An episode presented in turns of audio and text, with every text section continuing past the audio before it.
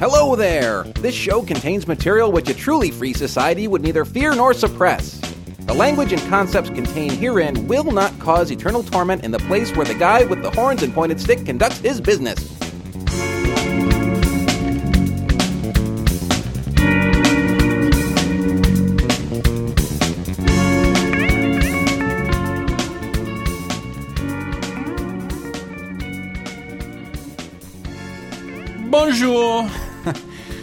Almost there. Where? Ought nine. That's right. That'll be our fourth year of podcasting come June. Jumpin' Jehoshaphat. Jumpin' Jehovah's Witness. Holy cats. What are the, what are some other expressions that are Holy Latter day Saints. Isn't that one? uh no. Holy Mormons, Batman. That's right. I have a whole list on uh, on a CD-ROM of all the the, holy the holy bat phrases that Robin made. I should print them out someday, and we could just read them. Those will be awful. There's hundreds of them, you know.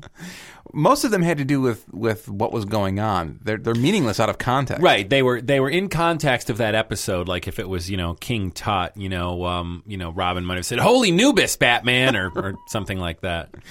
Or what was the the egg guy? Exactly. Egghead. Egghead. Yeah, played by Vincent Price. Holy albumin, Batman. Yeah, he might have you know whipped something out like that. and then Egghead, of course, would always you know work egg into. Oh, this is so excruciating. you know, he would always have the egg word in there. Exactly. Yeah, yeah, and that's exactly what he did. And uh, actually, John and I were talking about the original Batman TV show recently because I started throwing out some of the lesser known villains who were perhaps only in one episode. You know, Catwoman and the Riddler and the Joker and The accountant. Yeah, the. He was very popular. Noah Wyle's in some show now called The Librarian. I mean, could there be a more boring title The for a show? librarian is like a really bad ripoff of uh, the National Treasure series with Nicolas Cage, which is a really bad ripoff of the Hardy Boys of the Da Vinci Code series. It- it's, Well, back to Batman. There were some lesser known villains, and I threw a couple of them out at you who were only in one or two episodes. Probably only one. the Mar- podiatrist. Marcia, Queen of Diamonds. I don't even remember who played her. Actually, the podiatrist is the guy who threw the shoe at. Uh, That's right. He's the villain who threw the shoe at Bush. What other uh, one or two time villains were there? The Archer, played by Art Carney. right. The right. Mad Hatter. which was um, not unlike the Penguin. Well, I don't know about that. What does that mean? Exact. It was the exact same villain. He had a hat. That's about all he was. He was just a guy who was crazy. Well, he was always trying to steal Batman's cowl. He collected hats. Now, what about um, Oh, he wanted he wanted the mask with the, the, cowl? it was called the, co- cowl. Was it sir. the cowl? It was called a cowl. Sorry, I'm not that much of a geek. oh yeah, you are. Yeah, but I, I wear my geek flag on the inside. what other what other uh, one time villains were there? There was like the bookworm played by Roddy McDowall, and he had like the nerd glasses on, but he also had a reading lamp attached to his head, so like he could bend it down. It was on like what do they call these things? Um, like this thing. It was on a uh, flexible. he's pointing to something and that doesn't work well on just pure audio. Yeah, that, that thing. yeah, it's got a that- one you're- flexible, you know, like a lamp with a flexible thing that you can bend. arm. Y- y- What do you call those things, though? This flexible arm thing. Yeah, that has a name. Is it armature? No, but anyway, Technical term, Framus. trying to think of a couple of the other one-time villains, and uh, you know, having trouble right now. It's been a long time. Mr. but- Freeze. No, No, he he was, but there were two Mister Freeze. There was, um, was two- Mr. Freezes. yeah, there were two Mister Freezes. There were two actors, and I'm having trouble remembering their names at the moment. But uh, there were two. There were three Catwomen actually. Really? Yeah, there was Julie Newmar, who was the best Catwoman, and there was um, Eartha Kitt, the African American. I remember Eartha Catwoman. Kitt. And Lee Meriwether played her in the movie, the Batman film, which they came out with during the middle of the Hmm. TV show run. But then they cut it up into three episodes. It was like a ninety-minute film that they cut into three episodes. So Lee Meriwether also. Uh, in fact, my friends and I used to sit around and, and throw trivia out at each other. If, if you could name actors or actresses who played both a villain on Batman and also made an appearance on the original Star Trek, there's a good one for you. Lee Meriwether is one of them, by the way. As I was saying, uh, the geekness factor. Can you name one other than Lee Meriwether, though, who played? I couldn't even name her. Are you kidding me? Name you can't name anybody who appeared on Batman and also in Star Trek the original series. This is the, we, have to, we have to throw in some crickets here. Um, no, sorry. Not one, huh? Um, nope, nothing. Yeah, I got struggling. nothing. Um. Can you name one? Well, yeah, yeah. Lee Mary Lee Meriwether would be Well, one, but uh, Doesn't count. You've already said her. The other woman would be um, she was on Dallas. She was the brunette. Her sister's the the romance novelist. Um, why can't I think of her name? Collins, Joan Collins. Joan Collins? Yeah, She was on in. there? She was in City on the Edge of Forever, that classic episode where they went back in time to the 1920s on the Earth, and she ran the mission. And she also played. She played a villain. Uh, Lorelei Circe was uh, the villain name that she played. Wow. Yeah. Yeah. You really are a geek. Yeah, I could name I mean, a few some more. serious geekitude. I could name a few more, but I, I would need to think about it a lot longer. the geekification has been complete. well, it was apparently it was quite an honor if you could get on both shows because even though they were both a little campy, they were both super popular with kids, Huh. and and and adults as well. And if you could if you could be on both, it was like quite a coup to have to have done in the late '60s. And the list is probably five or six. And there's probably just one person on both of those who made it to space 1999. And I can't name them. I'm just throwing that out as a show. I don't think any of them did. no one survived. to to make it onto you mean the Space 1999 with the um, Barbara Bain and um, the actor whose name is escaping me, the one who I- won the Academy I know Award for playing about. Boris Karloff in the uh, the Ed Wood film. I know who you're talking about. One of my favorite actors, actually, If someone can name that guy, Martin he, Landau. he wins a prize. Marty Landau, who was in a Twilight Zone. That's another thing. Go back to the Twilight Zone. and if you're in all four shows, nobody was in all Burgess four. Meredith. Burgess Meredith was not in Star Trek, but he was in He five wasn't? Twilight Oh, Zones. he must have been. He was in five Twilight Zones and several episodes of Batman as the Penguin. He must have been in all of those shows Do you know why he used to go whack whack whack whack on Batman? because he was the Penguin, No, because he he wasn't a smoker, but they made him smoke the cigarette on the and he'd cough. and he was coughing, and then to mask the cough, he would go whack whack whack whack, but like quacking, you know. But he it wasn't that wasn't intended to be part of the character until the smoke backed up into the his lungs, and he, he Well, maybe he should have practiced smoking. that's I don't think he was committed enough to that That's role. what you need to do more of. Oh, I think that's enough for the uh, the So I silliness. guess this is sort of our last show of Odd, Eight, as you mentioned, and uh, I don't know what we're going to talk about, but You know what? I think it's uh, fitting that we, uh, after having some silliness here, we get into some serious uh, political satire. well, in the in the year Odd Eight, we did this twice. This will be the second time, and in, in the history, entire history of the show, this will only be the second time that we've done this. Um, what's that? Done the I show don't know. entirely Let- naked? Let's just do it. We'll tell them later. Well, boys, let's twist it up.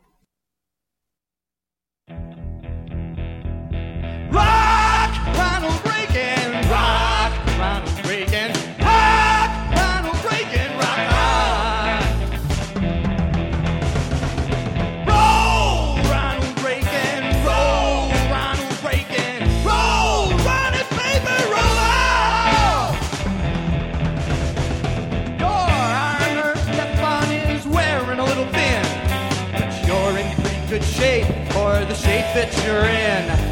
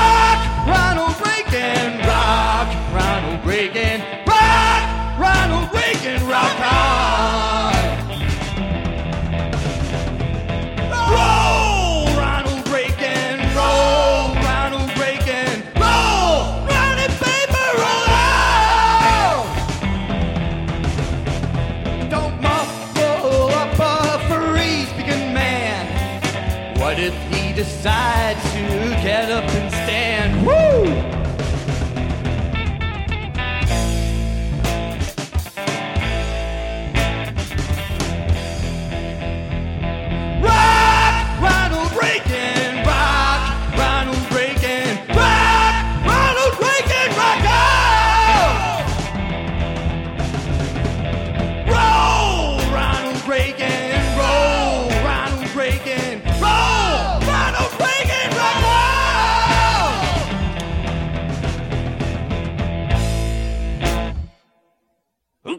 What you think? Wow. You know what? You know, you got to give him a 10 for being committed to the rock Ronald Reagan chorus. That song does not have a single redeeming quality. It doesn't, and that's exactly why we played it. And uh, there was that song three weeks ago that we played that wasn't the best. Yeah, but that was somewhat enjoyable. Oh, come on. This was enjoyable.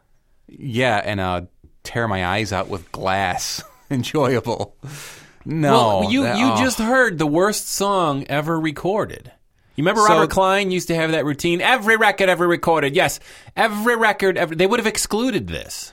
So you were saying that this is the second time we've done something in the history of the show, Which is to play a song because it was bad. purely because of its heinousness. Yeah, and, and I do. This was a local band, and I'm not going to say their name. And this was recorded about 20, I don't know, Well, 23. when Reagan was alive, and yeah, this was office, recorded probably. in the Reagan administration, and it was recorded at a local studio called. Um, having trouble remembering the studio name, but my friend, uh, my friend Bob Y, Bob Y used to run this studio, and uh, Why did Bob run that studio? because he was trying to make a living. Okay. And this local band came in and decided to record Rock Ronald Reagan. That is just off. I mean, there. He was It was as kind enough to give me a copy. It was just randomness. I mean, was he able to actually sit through that session? Because I'd probably be throwing up. well, he, you know, he he he was able to complete the session because what you're hearing is some sort of final mix that was actually mastered off of a two-track analog to cassette, and I've had this cassette for like 20 years. And I mastered it back onto digital. it's, it's, you know, Why and it you put hasn't yourself lost, through that? and it- just so we could play it on here. It hasn't lost any of its original flavor. Kind of like feces usually doesn't lose much of its flavor over time. Well, and the, the song has a, a, lo- a bigger story. And the story is this that when I was visiting my friend Bob at his studio, and I can't remember the studio name, but it was at the corner of Lennox and Noyes Street in Utica. The, the street which I lovingly refer to as No Yes. Yeah, do you remember that little bricked up front Uh-huh. building? Uh, that was a recording studio, and Bob Y, who's not in the business anymore, ran a little recording studio there, and he had an Amek Angela console and a 3M two inch 24 track machine, and uh, you know, it was a decent little studio. This is the session that put him over the edge. Yes. And I remember being in there talking with him, and he had a, the current issue of Mix magazine open at the time, which would have been sometime in the mid to late 80s. And Mix was running a contest for the worst band you've ever recorded. Did he And- submit that? Well, you needed the band's permission. So, how many engineers were actually going to go up to the band and go, listen, there's this contest in Mix magazine. Worst song I ever recorded. How would you guys like if I sent it? You know, You guys are the best at being the worst. yeah, that's not going to fly. So he didn't send it in, but he did give me a copy of it. And all these years later, um, you know, they, this was released as a 45 with an A side and a B side. Rock Ronald Reagan being the A side. The B side we have that was called Hellfire and Brimstone, and it's not quite as bad as Rock Ronald Reagan. Maybe we'll treat you to that in Well, the future as well. It's not quite as bad because how could anything be worse? well, who cares what you think? well, I do. Ugh. You know what I'm going to have to do? Gouge your eyes out with No. rusty spoon. I'm going to have to clean my, my brain out with a pipe cleaner. You know what you need? It's nothing good enema. Coffee enema won't fix. You know, it sounds good about now.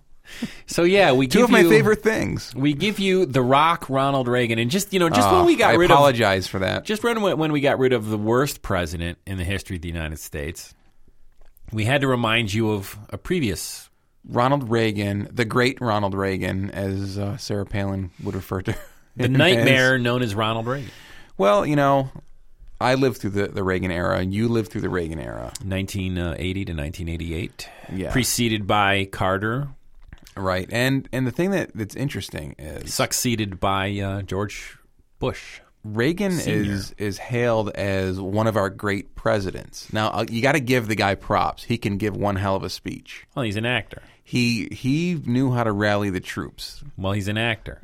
Well, he's dead. Was. but I I don't see him as like a George Washington kind of figure, a Thomas Jefferson kind of guy. He definitely doesn't deserve to have an airport or an aircraft carrier named after Well, him. the airport's good. No carrier. I like the airport. No carrier. You don't like the carrier? Well, I mean, for a guy who's big on the uh, defense spending, I think Yeah. that maybe it was it was appropriate to give him a carrier. Well, perhaps. But he's uh, probably what I would see as the most overrated president of all time. I don't know. We're going to be dead before that that one's decided. Yeah, I mean, he he certainly did a lot of things, none of which were good, all of which were the predecessor to this crash we ultimately had. The way he revolutionary changed the economy through changing taxation and whatnot and deregulation. Cranking up the national debt. Yeah, you know.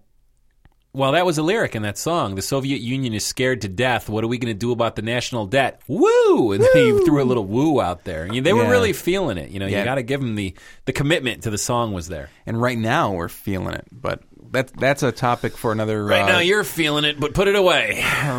that's a topic for another show, and I'm sure that we're going to be able to talk about the uh, the economic woes for maybe seven or eight more episodes. or years. Yeah. So, So, you you're something very near and dear to your heart.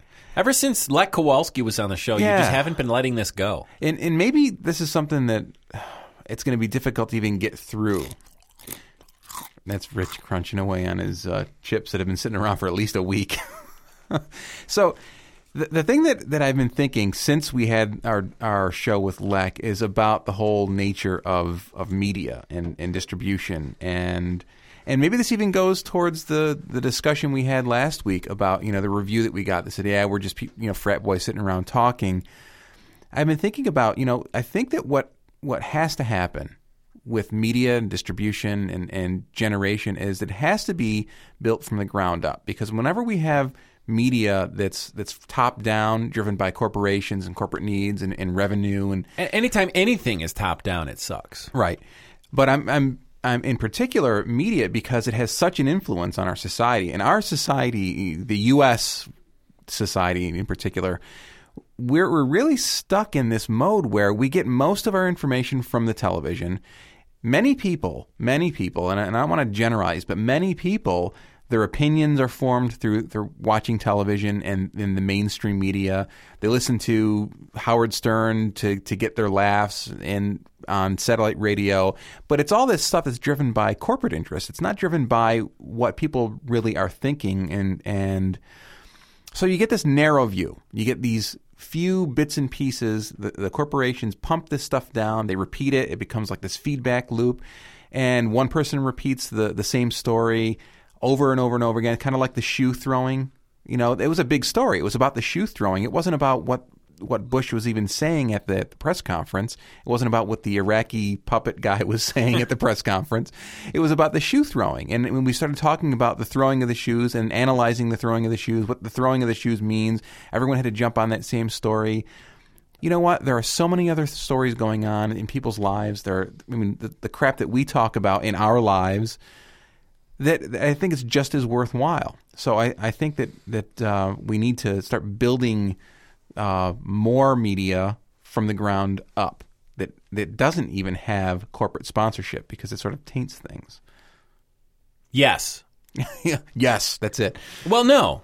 Well, yes, make up your freaking mind. It's yes and no. Well, uh, yeah, no, I agree with you completely. And what was what was particularly exciting about this uh, election year was that this may be the year where independent media actually made a difference in the coverage of stories. You know, the corporate media, if they ignored something, it would go ignored. You know, but now there are so many competent and um, uh, what, what's the word I, I'm looking for? Competent and respected and um, uh, independent media outlets now that are actually being paid attention to. So whatever that word is, being paid attention to, you know, Yeah. relevant, Getting mind share. yeah, there there are so many relevant uh, independent media sources now, and I mean the Huffington Post, you know, might even be one of those, but they're so big and she's so big that they're not really independent anymore. But well, still, and that's, that's that's actually the the crux of of why it's taken me so long to formulate some of these thoughts and to even start talking about it,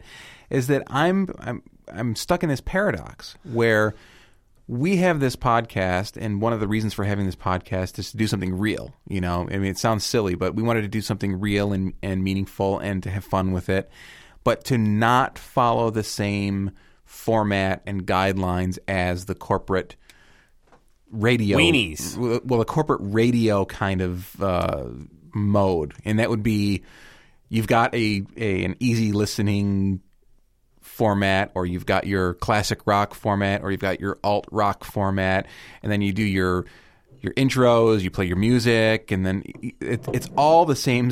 It's all the same stuff over and over and over again. And if you do not follow that format, it's somewhat uncomfortable for the listener. yeah, they're somewhat trained, sure, Yeah, and and then you start getting reviews like, "Oh, it's just a bunch of people like frat boys sitting around talking." fraternizing. But the the paradox Get it. is, we want to get some of our ideas across. I got it. We want to get some of our ideas across. We want to, you know, bring people into the fold, into the conversation. Into the into the fray. Yeah, but part of that getting people interested and getting people into the to the fold is that you you have to have sort of a hook. And people are been, have been so trained over the years to accept the the typical corporate media formats that if you don't follow that format to some degree, you become uncomfortable and people will dismiss you very quickly. So I'm I'm stuck saying, you know, I don't is that want true? I don't I don't know. All Things Considered has been doing their different thing for years, and I can listen to All Things Considered twelve hours out of the day. But if you break it down, it's very similar to a lot of shows that are out there. Not soundbite media. Some of their stories are 20, 25 minutes long. Exactly, but but they have a format that is very comfortable to listen to. It's Well, not. It doesn't. it- they have the creamy NPR sound. It's true. It's all in the Their mic, though. broadcasters have that that radio voice, but It's all know, of that, Their though. stories are compelling. They're well written and they're compelling. Their stories are so strong that people, when they're driving home, sit in their driveways for 20 more minutes. They hear the end of the stories. They're called driveway stories. I understand it. I've, I've been taken in by them several times. That's right.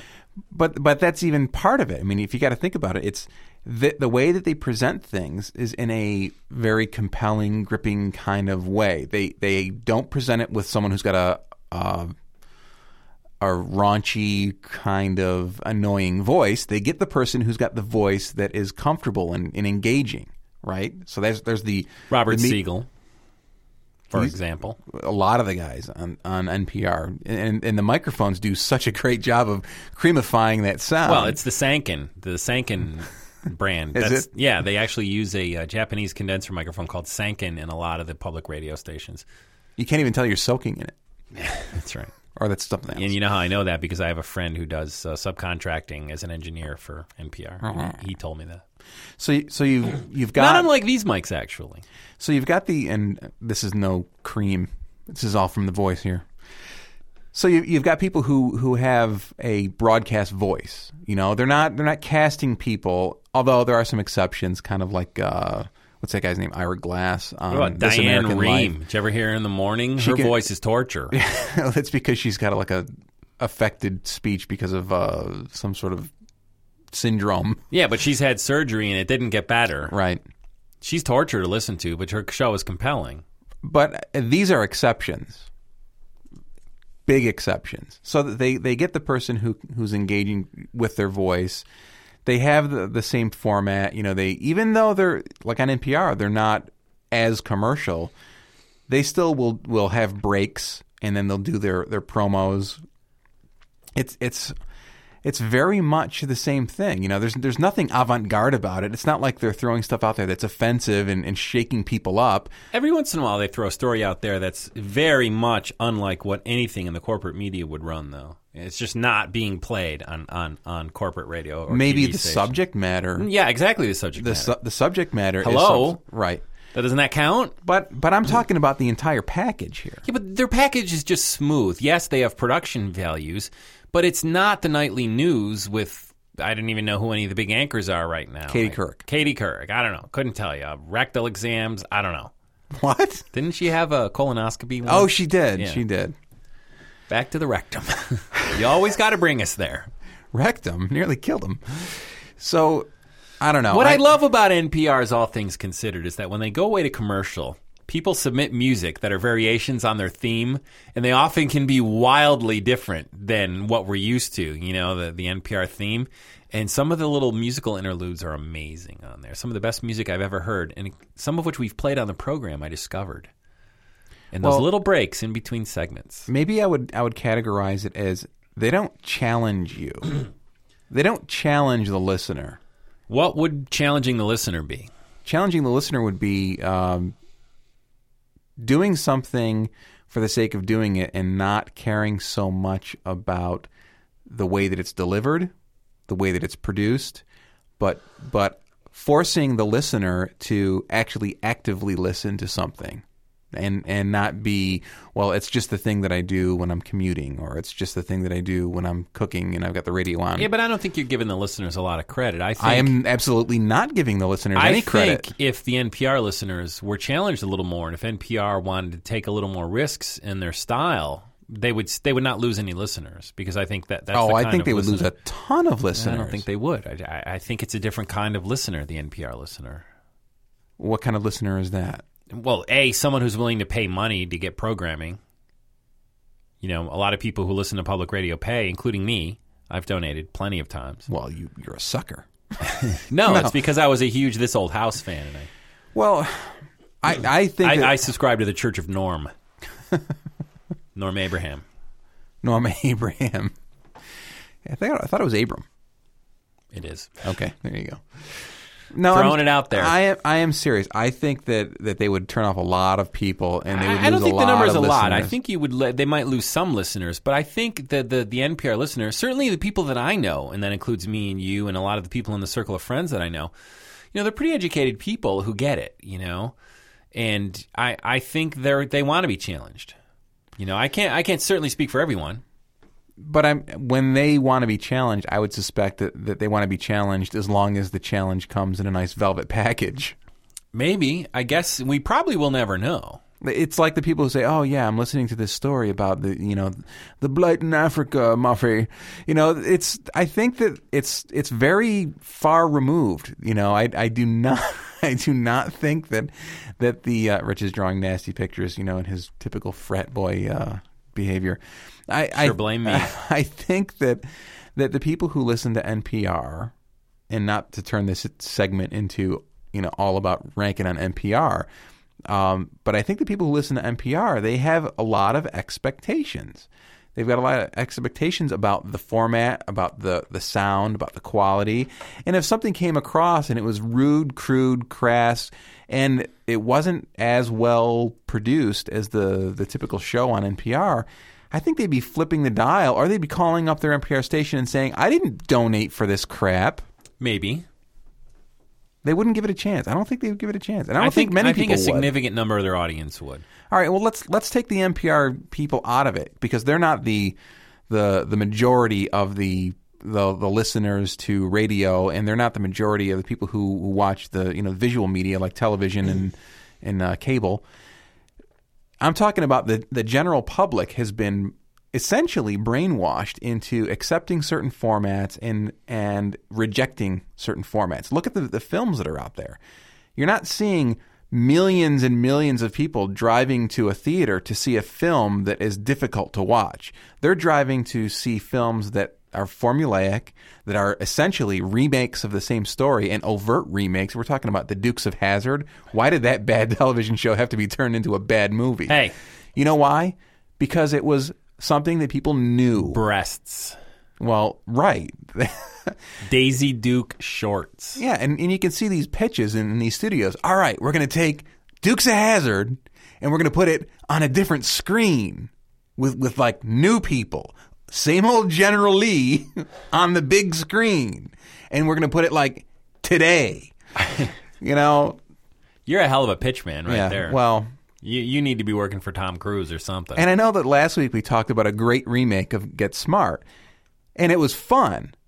But when we're talking about you know making a difference in the world, Get Smart is not making a difference in the world. no, no. It's it's it's a diversion, it's entertainment, and there's only so much you can have of that. But what I'm saying is that, that the media right now we're so saturated with it, and most of it is ridiculous and frivolous. There's there's not a whole lot of substance there. Even the nightly news, the the, the nightly news is only showing us the stuff that that sort of lulls us to sleep. You know, we hear little snippets. Yeah, we're we're having a, a tough time in the economy. Uh, interest rates are are dropping. The, the Fed just cut the interest rate. There's nothing Record low. to zero. There there is absolutely no substance to that reporting. Let's describe how this affects us. No, they can't because they've only got 30 seconds. The segment says they've got 30 you seconds. You need William Shatner. Shatner. Raw Nerve biography channel Tuesdays 10 p.m. Uh, Rich was paid for that plug. he stole our shtick. He stole our format, but whatever. He's Captain Kirk. He can get away with it.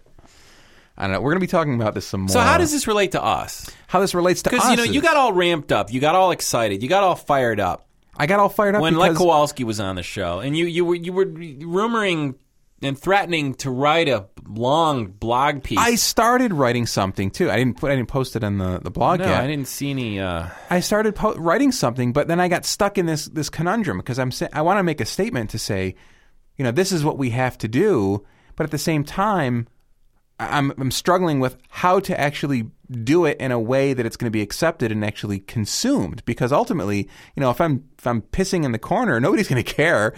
It's all about taking the stuff that we want to say, taking the the the subject matter that we want to talk about in the way that we want to talk about it, and getting it across to someone else. If if we're just talking into these cheap ass microphones. I'm waiting for the reaction. If we're talking into these microphones These and we're recording to this this really crappy equipment over there, and then we never distribute it to anyone, it, you know, it's not worthwhile. What we want to do is get an audience, and what most uh, independent media producers want to do is they want to get an audience because they want their their voice to be heard.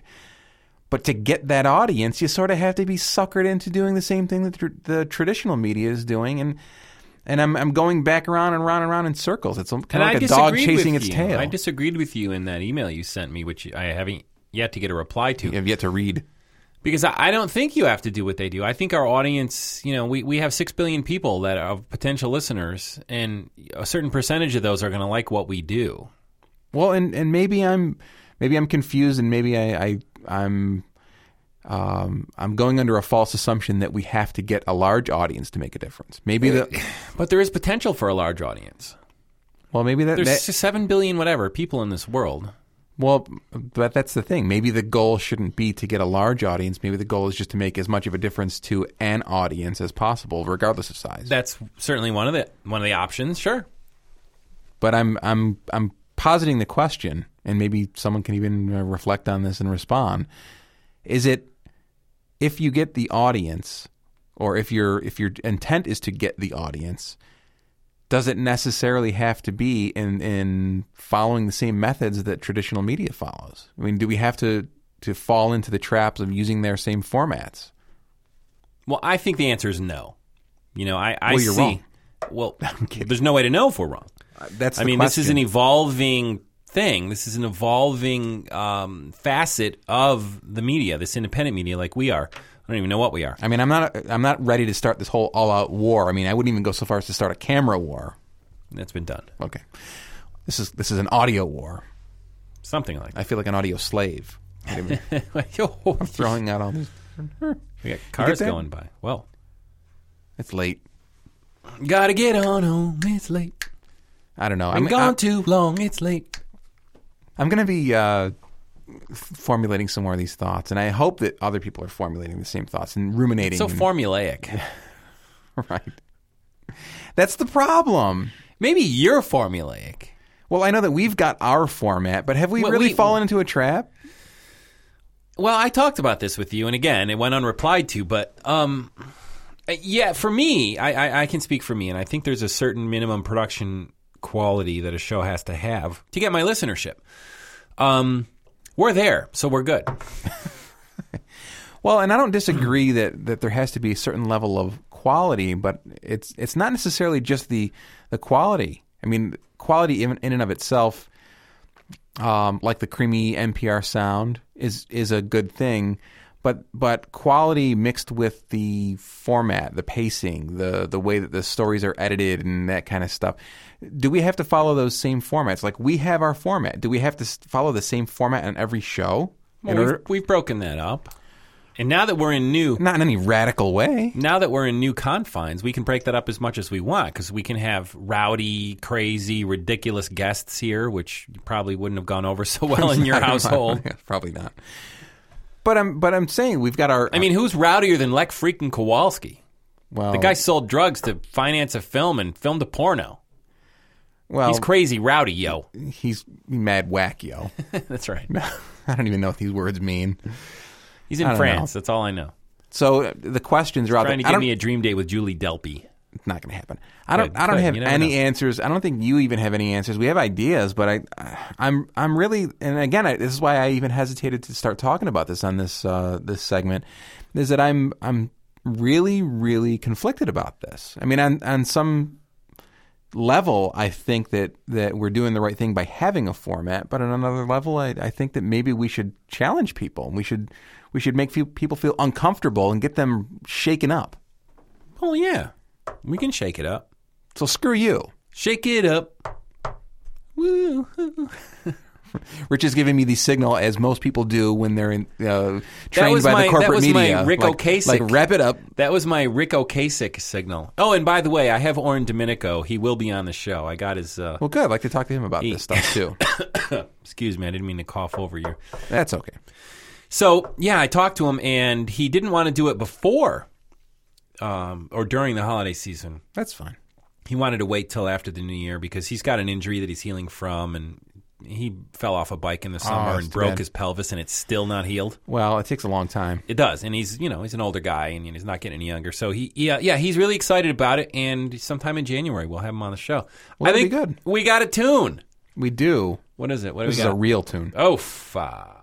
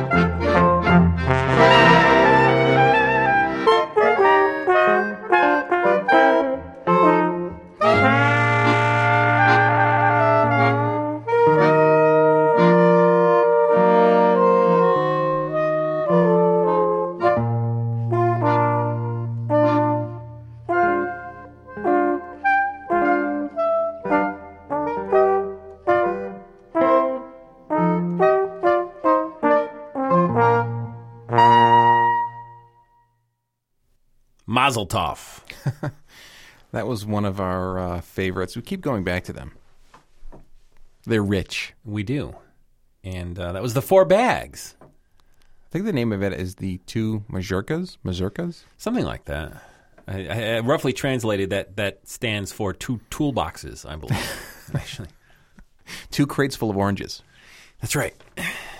Saw a film last week at uh, Munson. Back to our format. The Munstitute. Yes, where I'm taking pottery class. I will be taking pottery Bam! class again. I'm, Bam. I'm just trying to throw stuff in. I'm breaking that format. little emerald. now I'm stuck in the emerald format. My Damn it. formerly nicotine stained fingers. I'm I'm speaking from the golden VIB microphones. That's right. Or I'm going to go sit on the golden VIB throne and pass a golden log. Yep, back to the sophomore frat boy stuff. there you go. Have you heard of a director, a director named Wayne Wang? He's done a, a quite a bit of work, and I'm having trouble remembering. It sounds like a other- character from a John Sayles film. I think it is. Yeah, he uh, directed his most recent work is called "A Thousand Years of Good Prayers," and apparently it's an ancient Chinese proverb, a lot like laundry. that Calgon, take me away. in order for a father and daughter to get along, you need a thousand years of good prayers or something like that. And this is a story about uh, a woman who has migrated to the U.S., and I don't know whether she's a citizen or not, but she has a life here. And her father comes to visit her, and he's part of the old guard of China, still believes in the old ways, you know, speaks a little English. But he comes to see his daughter, and it just ends up dredging up all of those things that get dredged up between people, things that they've been avoiding talking about for years, but they're suddenly thrust into eating dinner facing one another across, you know, from You one ate the last pizza table. pizza like when she's still brewing over that. Yeah, exactly. And it's just a wonderful film. It's almost like a Linklater film, you know, lots of dialogue between the characters and a lot of discovery between the characters and, you know, sort of redefining their relationship, you know, anew because they've suddenly been thrust into this this new uncomfortable situation where they're forced to redefine their relationship. And uh, there's some really wonderful moments in this film.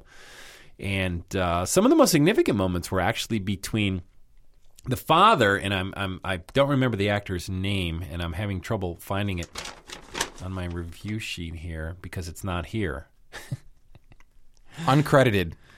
No, he is credited, but there there are moments in the film where he, when his daughter goes to work, he has time to kill. So he goes to the park and he sits on a bench and he ends up having these amazingly meaningful conversations with an Iranian woman who speaks barely any English as well.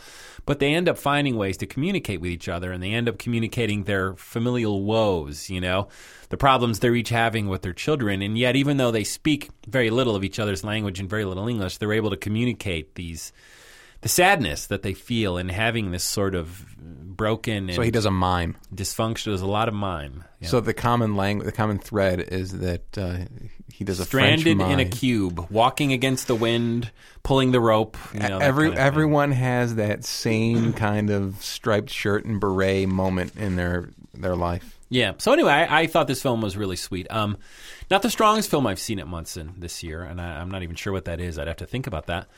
But uh, porn. it's it's a very sweet film, directed by Wayne Wang, 2007, not rated, 83 minutes, and uh, it's in both Japanese and English. So you know, if you don't like subtitles, don't watch it. But anyway, whoa, another car going by. This one was called A Thousand Years of Good Prayers, so you might want to check it out. I could use a couple of those. I, oh, what thousand years of Couple good of prayers? thousand years. I could use a thousand years of sleep. No, actually, I've been getting lots of sleep, so that's not an issue. I You guess know- that you means know what it's we're time for? done. It's time to be stuck in our typical crappy format. Or we're being excused from our crappy format right now. No, now it's the time when when you say what your name is. This is. is Rich Wilgus. I say this is John Tallarico, and, and then we And talk about a website. We say Happy New Year and yeah, and then check us out on the web at www.bloodyveg.com. yeah, and then we say something witty. We have a little, no, we never do do a that. do a little banter. You That's talk. just crazy talk. I talk. Um, the golden microphone. every every once in a while, you know, we we keep it rolling till the very end, and then you say something about a VIB. which never happened, but it's supposed to be vegetarians in broadcasting. Yeah, Anyway, I'm gonna burn this. we're format going to see you in Aught 9 with a new format. later, maybe. you